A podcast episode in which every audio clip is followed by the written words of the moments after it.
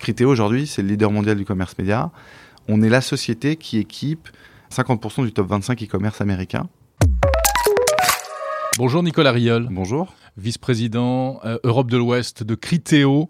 Tout d'abord, rappelez-nous un petit peu euh, euh, l'aventure de cette pépite française qui était vraiment bien l'une des, des, des premières startups françaises qui a crevé les plafonds. Oui, eh bien, euh, elle commence en 2005. C'est euh, trois entrepreneurs français, trois cofondateurs, euh, dont le, le, CEO est Jean-Baptiste Rudel, qui se dit qu'il y a quelque chose à faire autour des algorithmes, de la recommandation, et à l'époque, qui se lance avec ses deux autres fondateurs dans la recommandation de films. Mhm. De films Oui, voilà. Rien à voir avec la pub. Dis-moi ce que, ce que tu aimes, ce que tu aimes regarder, ce que tu as regardé, et puis je vais te recommander d'autres films, ce qui paraît être une très bonne idée d'ailleurs. Mhm. Euh, on, on, sait que c'est ce qui a fait notamment euh, le succès de plateformes aussi comme, euh, comme Netflix. Bien sûr. Euh, et donc, euh, il se lance là-dedans, il, il, développe un produit qui fonctionne, mais bon, il n'y a pas beaucoup de clients. C'est-à-dire qu'une fois qu'on l'a vendu à Allociné en France, si vous voulez, Ouais. il y en a pas, c'est pas quelque chose qui est hyper scalable dans le monde, mais Ben, en plus, c'était une époque qui n'était pas complètement numérique. Enfin, on n'était pas vraiment dans le digital, comme on dit. On était en 2005, effectivement, on est aux prémices de beaucoup de choses. Euh, et donc, euh, il y a le e-commerce à ce moment-là qui se développe euh, aussi. On est, on, on est aussi euh, au, dé- au début de l'histoire. Et c'est de se dire, bah, je vais peut-être, euh, en fonction de ce que les gens ont acheté, je vais leur recommander des produits. Donc déjà, là, ça devient un peu plus, il y a un peu plus de potentiel, euh, un, un marché qui devient Ouais. plus gros, euh, euh, plus d'acteurs à adresser potentiellement. Euh, et puis, il faut que ça soit, quand on lance un produit, il faut toujours penser au ce que ça va apporter. Est-ce que ça va apporter aux consommateurs? Est-ce que ça va fonctionner? Est-ce que ça va apporter aussi des revenus additionnels pour les commerçants? Et, hum, et c'est seulement donc en 2008, donc lancement en 2005 et 2008, quelques années plus tard, que euh, finalement Criteo trouve son modèle.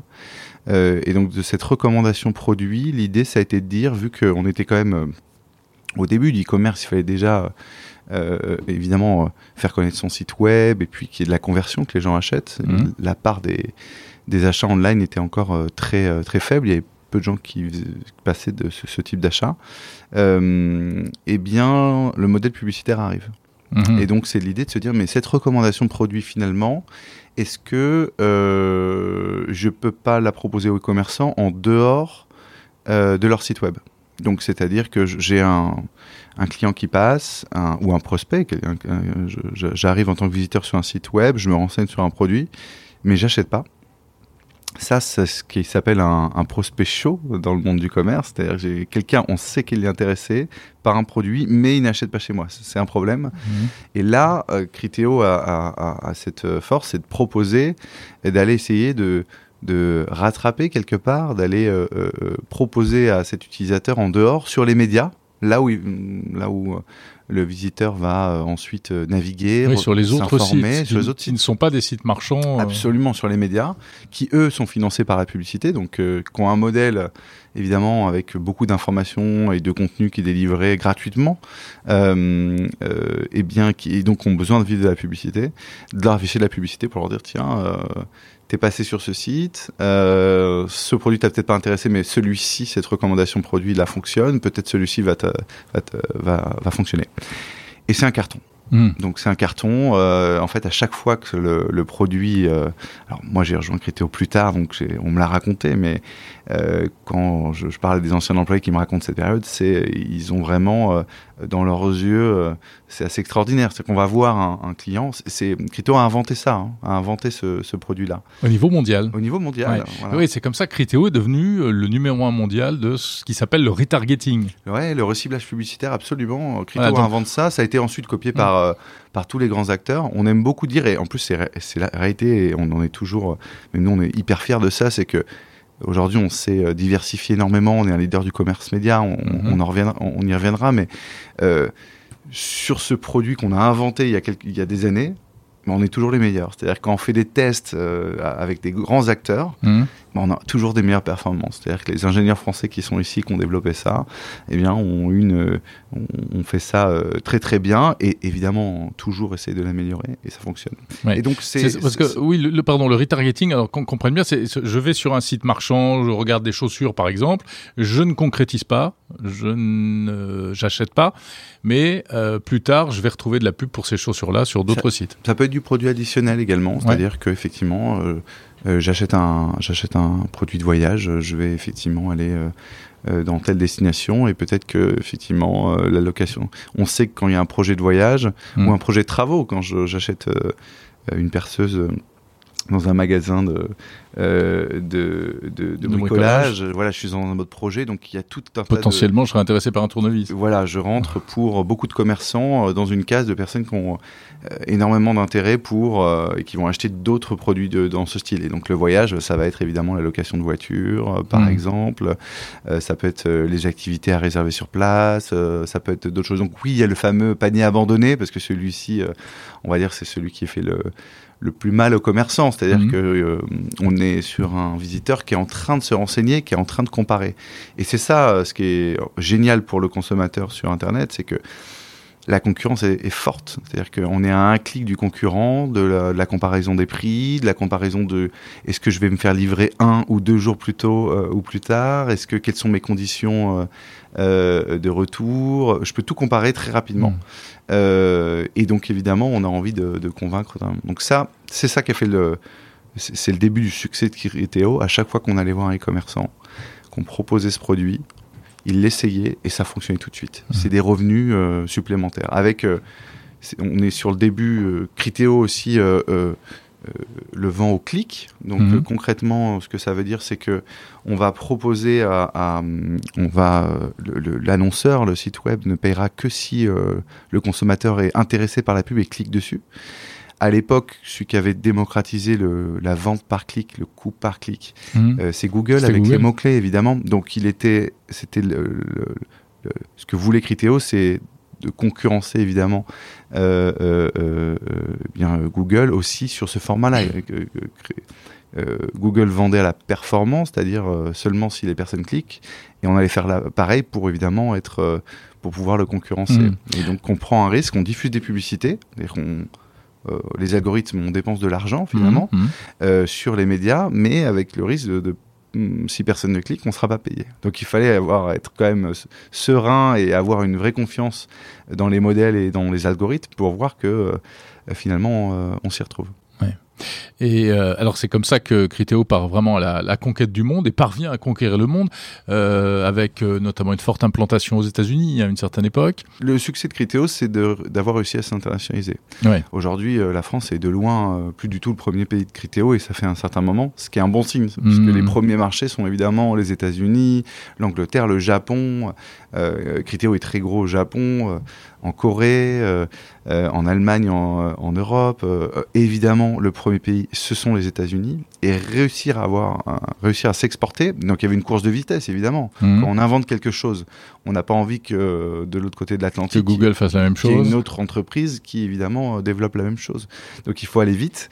Et, il y a eu cette course. Et, et c'est aussi une, une fabuleuse aventure d'exécution. On a réussi à mettre en place cette exportation, créer des structures et des bureaux commerciaux partout dans le monde qui allait proposer aux e-commerçants un par un cette nouvelle solution, la faire tester, la faire adopter. Et une fois que ça fonctionnait, euh, euh, voilà, c'était euh, ça, ça, ça, ça, a eu un très fort, très fort succès partout dans le monde. Et là, effectivement, l'ascension, vous êtes devenu la première licorne française, la eh première start-up valorisée à plus d'un milliard de dollars. Ouais, Criteo, c'est vraiment un pionnier de la French Tech, de ses premières sociétés à avoir été évaluées tech, évaluées plus d'un milliard, et aussi avec, à l'époque, Jean-Baptiste Rudel a été un des premiers à, utiliser le mécanisme des levées de fonds. Ça se mmh. faisait peu. Il n'y avait pas tout cette fabuleuse structure du aujourd'hui euh, euh, de tous les levées de fonds et, des fonds euh, qui financent des entreprises françaises en série A, série B, série C, etc.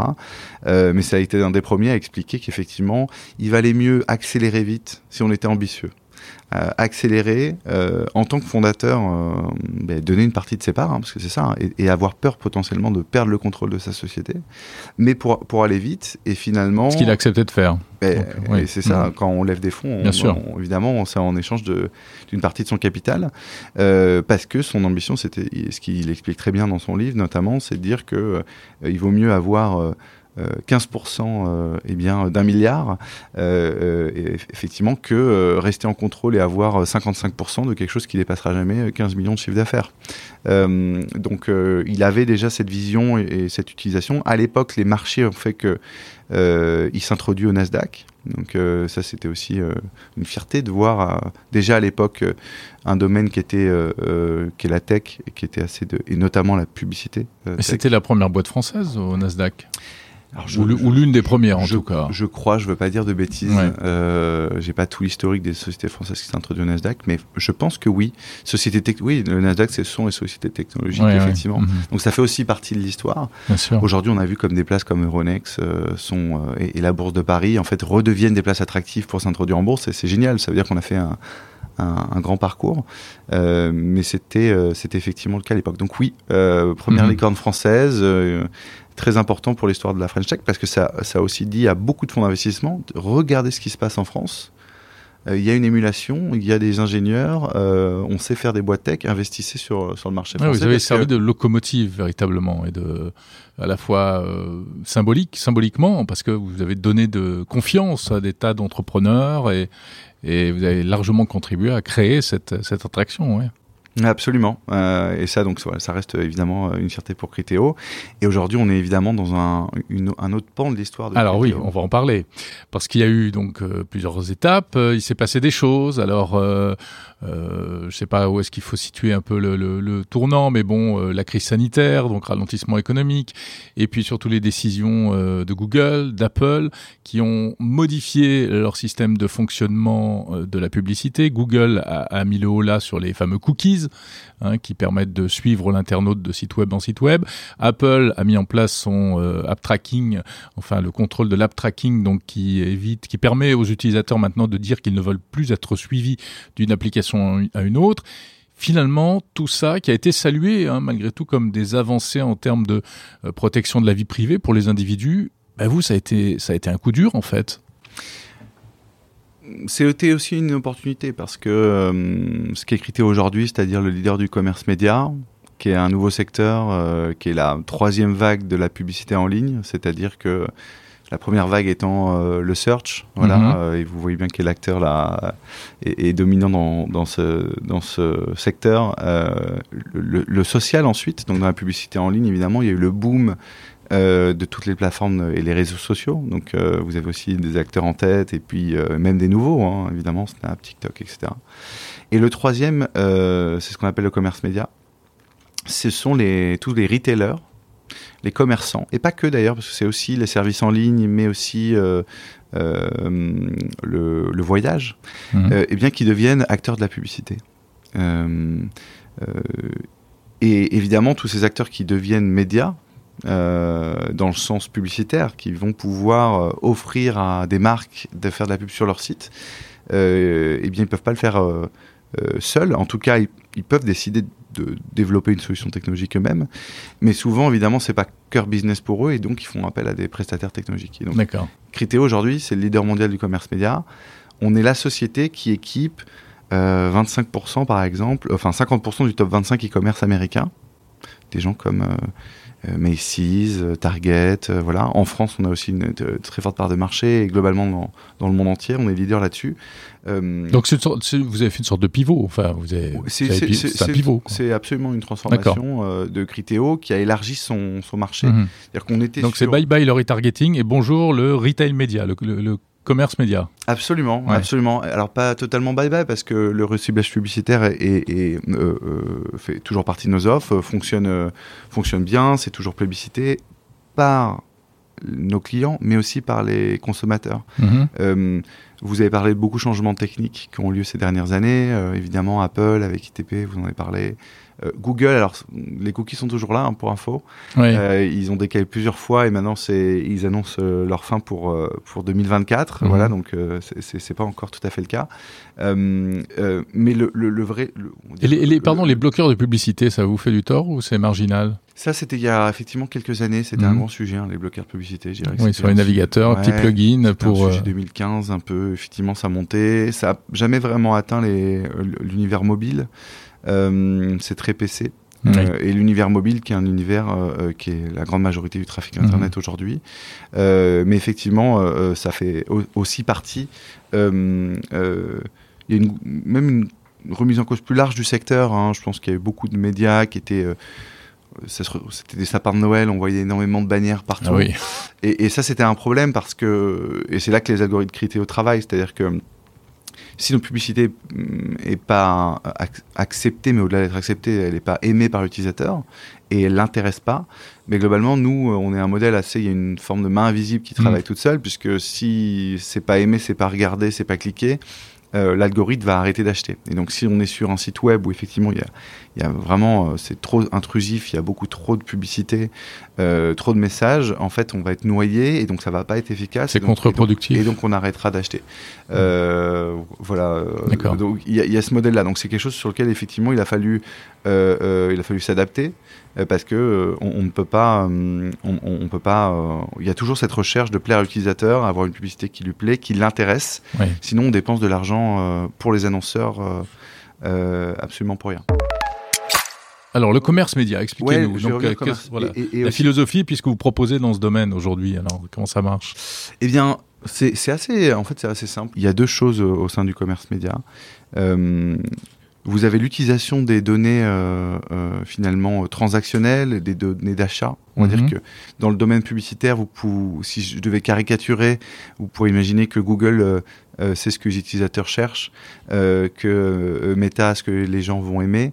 Eh bien, Criteo, du fait de travailler avec 22 000 retailers dans le monde entier, Criteo a une bonne vision de ce que les utilisateurs achètent et de façon pseudonyme. C'est-à-dire que Criteo n'a pas de données personnellement identifiables, il n'y a pas de nom, il n'y a pas de prénom dans les bases de données Criteo. L'idée, c'est juste d'avoir des algorithmes qui permettent de comprendre quel est le profil d'achat afin de faire une bonne recommandation produit.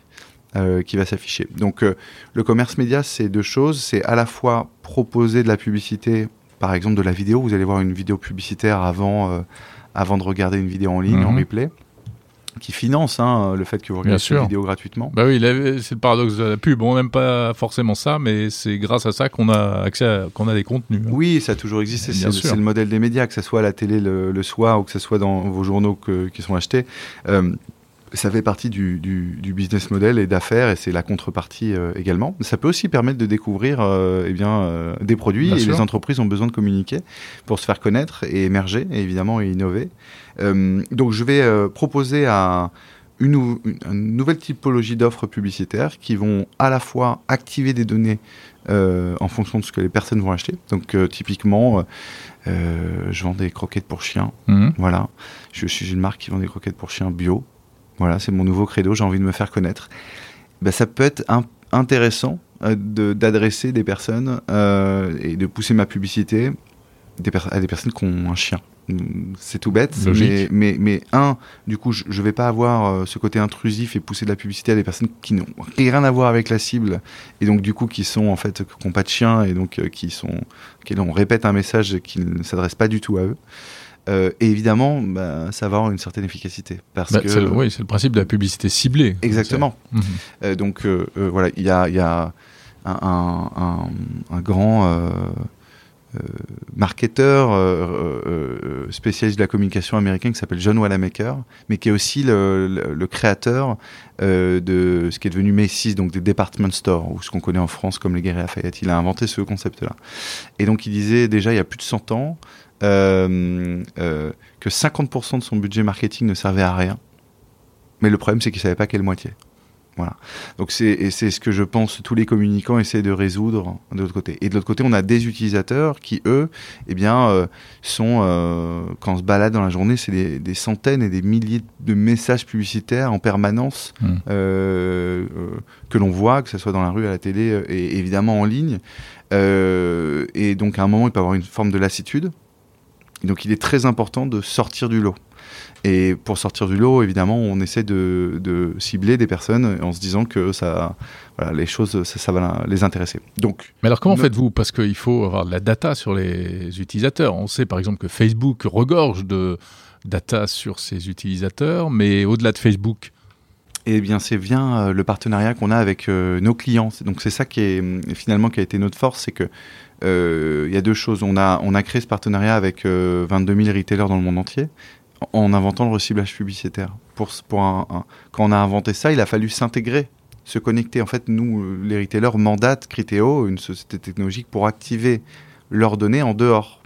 Là, c'est le, le, même principe. Ça veut dire qu'on on voyait déjà passer, effectivement, dans nos bases de données, euh, euh, qu'on euh, revendique la plus grande base de données de, de données shopper au, au, monde. Pour vous donner une idée, on voit passer 900 milliards de transactions e-commerce chaque année. C'est trois fois le revenu d'Amazon en ligne. Voilà, pour ah ouais. une idée.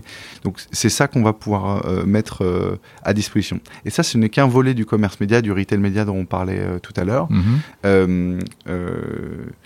et, et, un des intérêts aussi pour les retailers, c'est que en allant voir une marque et, et, en expliquant à la marque de croquettes pour chiens, je peux vous proposer euh, des utilisateurs qui, qui ont un chien et donc, qui chiens. achètent des croquettes pour chiens, enfin qui achètent du, ce qu'on appelle du pet food voilà, en anglais, mais de la nou nourriture pour animaux domestiques. Énorme marché, simplement, soit dit en passant. Évidemment qu'il y a un grand Énorme. marché.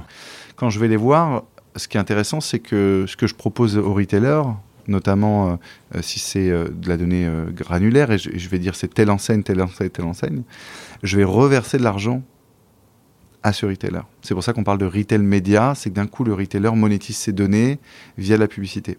Et de l'autre côté, l'autre partie du modèle, c'est que on va proposer des inventaires. Donc, ce qu'on appelle un inventaire, c'est des bannières publicitaires qui mmh. sont sur les sites. C'est de la place pour afficher de la pub, des, en fait. C'est des placements, exactement. Mmh.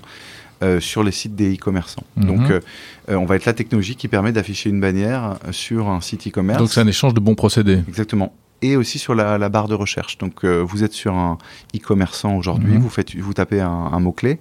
S'il y a euh, une publicité qui s'affiche dessous, c'est lié au mot clé que vous avez tapé. Et Criteo offre la technologie qui permet à euh, ce retailer évidemment d'afficher cette pub. Donc, vous avez vu, c'est à la fois l'utilisation des données sur les médias mmh. En ligne, mais aussi des publicités qui s'affichent en fait, c'est la tête de gondole qui se digitalise. La publicité, elle a toujours existé dans un univers. Euh, euh, vous allez dans un hypermarché aujourd'hui, vous avez une tête de gondole, vous avez euh, des prospectus publicitaires. Tout ça, ça a été négocié entre les marques mmh. et, les, et, la, et, la, grande distribution. Euh, parce qu'évidemment, on a envie d'être, d'influencer le dernier mètre du consommateur pour dire là, il y a une promotion, etc. Et bien, le retail média, on, on est dans la dans la même optique on propose aux marques d'afficher de la publicité dans un univers qui est évidemment très très très proche de l'acte d'achat, puisque c'est un, un, clic de rajouter au panier, euh, euh, d'afficher une publicité. Et, et, donc ça, c'est la troisième vague de la publicité en ligne. On l'estime à plus de 100 milliards. Euh, euh, le revenu euh, publicitaire mondial généré par, la, par le retail média euh, l'année prochaine. Et c'est en très très grosse croissance. Et c'est aussi évidemment en très grosse croissance chez Criteo. Et pour le consommateur, c'est l'assurance d'avoir de la publicité qui lui correspond plus. Oui, c'est ça. Il y a des. On, on, sait notamment si on fait le parallèle avec le monde euh, offline, voilà, les magasins. Il y a des gens qui. On sait qu'il y a des typologies de personnes. Des gens qui adorent euh, feuilleter les, les, les, prospectus avec les, les bons plans, mmh. euh, les mettre de côté. Et quand ils se retrouvent en magasin, vous, vous allez les retrouver euh, avec le prospectus en train Dans de chercher ouais, les promos. Et eh bien là, c'est pareil. On va avoir côté euh, côté consommateur, on, on, cette personne va retrouver ses marques une fois en ligne. Comment se passe la récupération des données? Parce que c'est un sujet hautement sensible. Euh, on le sait, maintenant il y a le RGPD en Europe qui protège l'exploitation des données personnelles des utilisateurs. Euh, donc vous dites que vous, vous récupérez les données euh, fournies par les, les plateformes euh, marchandes, c'est-à-dire euh, des consommateurs qui se sont connectés, dont, dont, dont, dont la plateforme connaît le nom, l'email, etc. Et, et, et, on le récupère et on l'utilise à une seule condition. Oui euh, qui est très encadré, euh, qui est d'avoir l'autorisation d'utilisateur. Et alors là, c'est les petites cases à cocher en bas du formulaire. Voilà, même si c'est pas forcément le formulaire, on est plus sur, euh, je suis sûr vous les avez vus, des fenêtres de consentement euh, mhm. cookies publicitaires. On dit cookies parce que c'est le terme générique qui est rentré, mais globalement c'est l'utilisation de ces données à des fins de, de, publicité personnalisée. Ça, ça s'est renforcé euh, de façon très forte. Mhm. je pense qu'on a en France euh, la CNIL, euh, euh, une des plus strictes d'Europe sur ce sujet, qui a maintenant depuis quelques mois renforcé, a demandé que ça soit très clair. En France, on doit vraiment en un clic pouvoir dire non. Mhm. On ne doit pas accepter juste parce que... parce que c'est plus facile. Parce que c'est plus facile. Et, et c'est le cas. Là, sur aujourd'hui, le, le, job a été fait, que ce soit côté média ou, ou chez les, les, retailers, vous verrez, en un clic, vous pouvez euh, dire que vous ne souhaitez pas vous souhaitez parce que votre navigation. Sinon, il y a des sanctions à la clé. Hein, euh, absolument. C'est le RGPD venait avec un renforcement aussi des sanctions pour euh, évidemment. Ouais. Eh bien. Après, il y a ce qu'on appelle les, les, dark patterns, hein, c'est-à-dire des procédés qui sont utilisés pour inciter à cliquer. On a l'impression de cliquer sur non et puis on est à deux doigts de cliquer sur oui, etc. Enfin, ça, c'est pas votre business à vous. Non, hein, et puis on n'est pas en contact directement avec l'utilisateur, mais mais effectivement, après on on a euh, les sociétés qui veulent mettre en avant euh, finalement quel, est, euh, quel, va être le bénéfice, expliquer, mmh. expliquer quel va être le bénéfice d'avoir de la publicité personnalisée, etc. Après, oui, effectivement, si vous avez un bouton vert et qui veut en fait le, vert veut dire non. Moi, je, voilà, moi, j'en vois pas beaucoup ça. En tout cas, Crypto a plutôt tendance à travailler avec les voilà des, grands médias et des, des grands e-commerçants qui ont pignon sur rue et qui en général de, la relation eux-mêmes qu'ils ont avec leurs euh, clients ou euh, ils visiteurs, voilà, euh, ont, des, ont des pratiques qui sont absolument bah, qui sont surveillées, encadrées, mais aussi qui cherchent à avoir une bonne relation avec leurs utilisateurs. Donc en général, ils, non, ils cherchent pas, ils cherchent pas à les tromper. Et alors, quelle est l'efficacité de, de, cette publicité ultra ciblée? Elle est, elle est évidemment euh, énorme. Elle est nettement supérieure à de la. C'est ce dont on se parlait tout à l'heure. Il y a une forme de, de bon sens, tout simplement. C'est-à-dire que euh, si euh, je, je, je, dépense de l'argent sur des personnes qui vont pas être intéressées, forcément, je, quand je réduis, j'ai plus de mmh. voilà, j'ai plus d'efficacité. Mais du coup, ça vaut plus cher. Alors, euh, c'est vendu plus cher aux annonceurs. La question, c'est quel est votre retour sur investissement Voilà. Et c'est ça qui est calculé par les annonceurs. Parce que si ça marche énormément, mais qu'en fait, l'ultra ciblé, c'est 10 personnes, bon, hmm. bah, 10 personnes, ça m'intéresse Est-ce que vous êtes accessible, par exemple, à des petits annonceurs? Absolument. Donc, il euh, euh, y a tout type. quand on a 22 000 clients chez, chez Criteo qui renouvellent leur confiance à 80, entre 90 et 95% chaque année. C'est quelque chose qu'on suit de façon importante. C'est-à-dire est-ce qu'ils sont contents? Est-ce qu'ils renouvellent euh, leur confiance d'une année sur, euh, sur l'autre? Et effectivement, on a euh, toute typologie d'annonceurs, des, plus grands jusqu'à un petit e-commerçant qui, qui se lance et qui peut effectivement travailler avec nous. Et, comment se passe la relation justement avec les, annonceurs? C'est automatique ou on est sur de la négociation commerciale humaine? Ou alors c'est des, des cases à cocher comme sur Facebook? Alors on a on a deux choses. On a à la fois euh, on a différentes solutions chez Criteo, donc côté annonceur, donc on va avoir euh, on va aller voir des e-commerçants euh, directement pour leur vendre nos produits, les, les plus gros. Les plus gros, voilà. Et puis on a un, modèle plus de self-service pour les personnes que, qui veulent directement et, parfois les plus petits travailler directement avec nous, sur lequel c'est difficile d'avoir l'humain pour passer du temps pour un, mmh. pour des pour des plus petits euh, budgets, même s'il y a un support euh, derrière euh, qui existe. Plus récemment, on a lancé par exemple notre commerce, notre nouvelle plateforme qui s'appelle Commerce Max, et qui est une plateforme cette fois-ci qui est plutôt à destination des marques et des agences. Donc les grandes marques, pour leur communication, confient souvent à des agences médias leur communication. Ces agences médias, eux, gèrent des grands noms, hein, comme Avas, Publicis, WPP, ces grands acteurs de la communication euh, ou Densu, je les cite tous parce que euh, ou IPG, voilà, je les ai vraiment tous cités. Euh, eh bien, ils travaillent pour plusieurs typologies de marques et eux, ils ont envie d'avoir une plateforme qui leur permette d'acheter évidemment pour euh, différents clients sur la même plateforme. Et c'est ce qu'on leur a mis entre les mains plus récemment. D'accord. Donc oui, vous êtes rendu plus accessible qu'avant pour ces en tout cas, ce qu'on a essayé de travailler depuis plusieurs années, c'est de donner le maximum de transparence, de granularité. Euh, c'est-à-dire qu'à un moment, on était dans un modèle dans lequel effectivement, euh, on, signait un contrat et on opérait, on donnait, on faisait des, des, on envoyait des, rapports évidemment de campagne, etc. Et puis de plus en plus, on a créé des plateformes qui étaient accessibles à nos clients pour qu'ils puissent pendant la campagne regarder comment ça se déroule, mais aussi sur quel site ils sont diffusés. Ça paraît tout bête, mais voilà. Mhm. Et, aujourd'hui, donc on va aussi jusqu'à au fait qu'ils peuvent de A à Z potentiellement gérer leur campagne. Donc oui, oui, c'est une forme de une, une amélioration de l'accessibilité. Donc, qui sont vos concurrents aujourd'hui? euh, Google euh, alors ça dépend de ce qu'on, de nos solutions et de ce qu'on vend. Euh, sur le commerce média, le leader mondial aujourd'hui c'est Amazon, mm-hmm. qui a un gros avantage qui est Amazon. C'est qu'il a sa plateforme de, vente. C'est qu'il maîtrise ses propres inventaires, mais qui a un gros, une grosse limite, c'est que, que ça se limite à, aux inventaires Amazon. Euh, là où notre technologie va être offerte à aujourd'hui, on a 150 partenaires sur le retail média. Donc euh, euh, potentiellement sur notre plateforme Commerce Max, vous avez accès à, 150 sites e-commerce et vous pouvez aussi activer ces données en dehors sur les grands médias. Et ça, c'est évidemment ce qui fait la force parce que vous avez beaucoup beaucoup de e-commerçants dans le monde et puis suivant les pays, il y en a des gros. Amazon a entre 15 et 25 de, de part de marché dans le monde. Il y a des pays où c'est plus fort, évidemment, mais des pays où c'est moins fort. Donc, comment vous adressez tout le reste? Euh, Et, c'est ça qu'on va offrir finalement. Euh, c'est ça la grande mhm. force. Et donc, Amazon est devenu le troisième acteur de la publicité en ligne en, en 5 ans. Euh, ça vous montre aussi où est. ça vous met un bon échelon sur la barre. Enfin, la barre est haute, en tout cas, puisque ça veut dire qu'on peut devenir troisième acteur de la publicité en 5 ans. C'est-à-dire que ça vous montre le niveau d'investissement euh, publicitaire qui est dépensé dans le, retail média. Si on additionne euh, même euh, le top 10 qui suit des e-commerçants, c'est plus gros qu'Amazon. Mhm. Donc en réalité, le, ce marché-là est, est, encore plus gros, va grossir et c'est une énorme opportunité pour tous ces e-commerçants pour avoir des nouveaux revenus au sein de leur au sein de leur bilan. Alors, on pourrait s'arrêter là parce que c'est un mot de conclusion, mais encore quelques mots, Nicolas Riel. Ah, Criteo a connu, euh, on l'a dit, euh, les débuts du e-commerce. Euh, c'était un peu le Far West.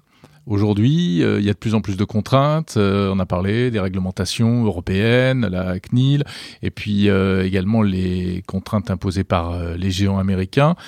comment est-ce que vous voyez tout ça? Est-ce que c'est des contraintes Est-ce que vous arrivez à chaque fois à tenir compte, ou est-ce que vous vous sentez, vous vous sentez pas, d'une certaine manière, un peu à la merci de d'un coup de bulldozer d'un seul coup mm. qui pourrait euh, ébranler la pyramide bah, Je pense qu'on ce qu'on a réussi à prouver, en tout cas, c'est que euh, on n'a jamais cessé d'innover.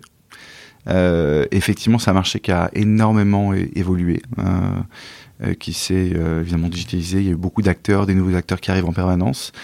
Mais finalement, là, la vision d'avoir réussi, parce que les acquisitions, dont, on a fait des acquisitions importantes sur le commerce média et le retail média, ça commence en 2015, 2016, 2017.